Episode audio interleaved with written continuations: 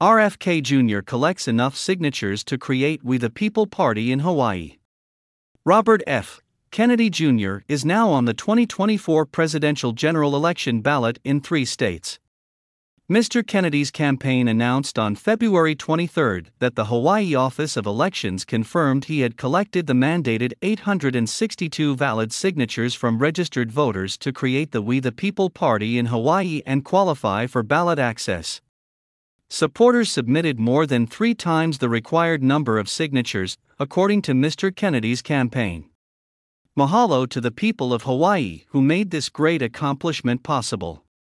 I'm inspired by how enthusiastic people are to collect signatures, create new political parties, and rally for real change.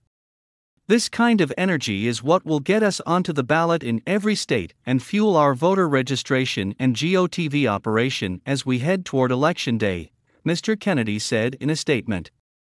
Utah was the first state where Mr. Kennedy qualified to appear on the ballot.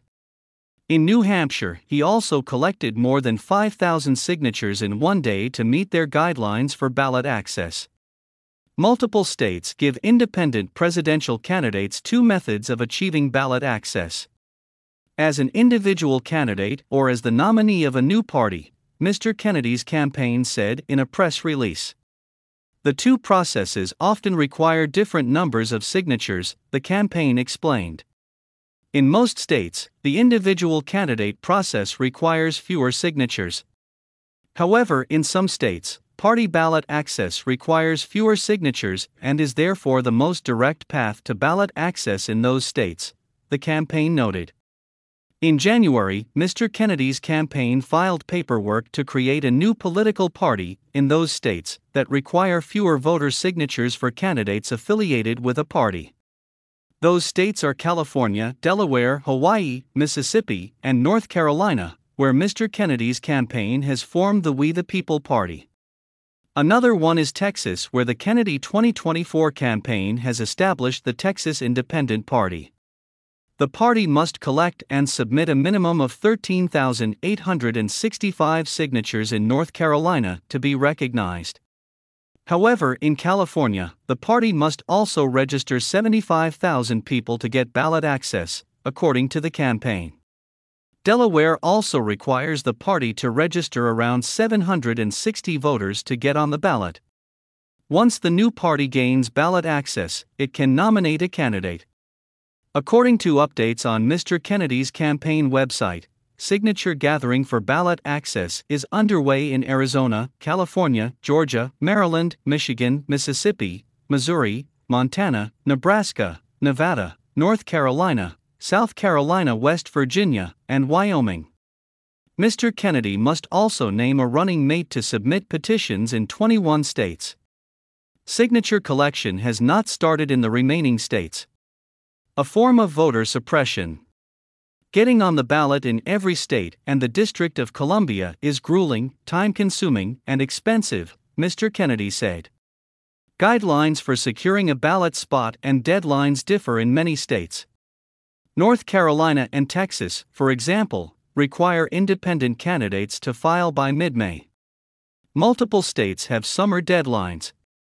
Some states have varying guidelines about the number of signees in different parts of their state.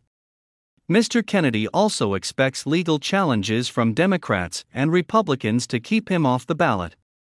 Signatures can be challenged after they've been submitted to election offices in multiple states.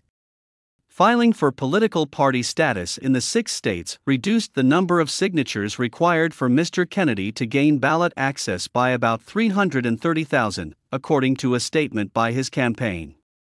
To gain ballot access in all 50 states and the District of Columbia, Mr. Kennedy noted, his campaign must submit about 1 million valid pen and paper signatures through petitions across the country. Effectively, this means closer to 1.5 million to ensure that enough are valid, Mr. Kennedy said.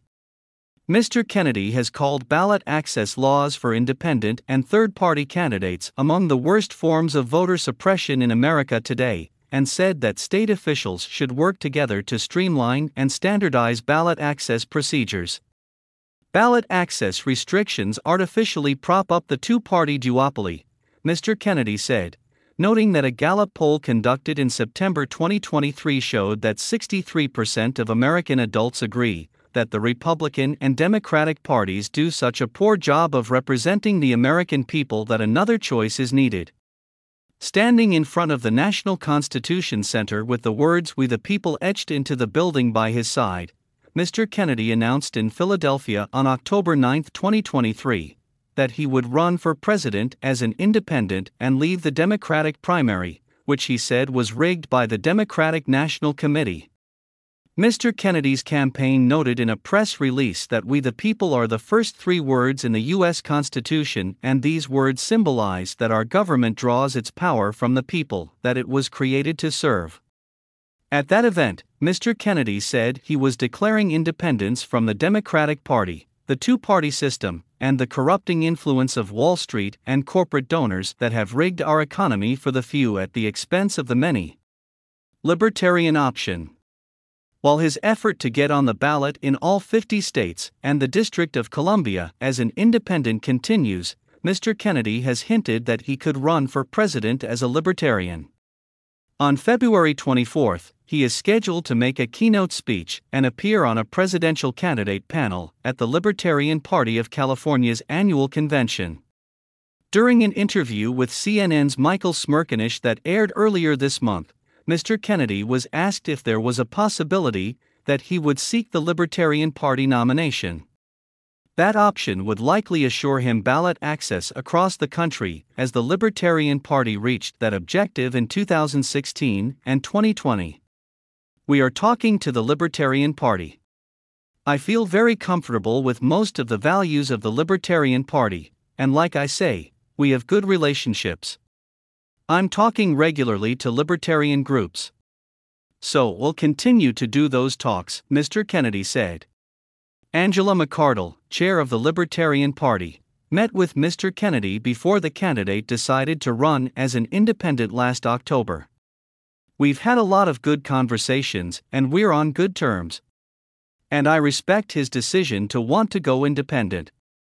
Though libertarians really admire the strong position he took against mandates and lockdowns, and so we're going to stay on friendly terms and see what happens, Ms. McArdle said. The party will hold its national convention from May 24 to May 26 in Washington. Unlike Democrats and Republicans, the Libertarian Party selects its nominee based on votes from registered delegates at the national convention.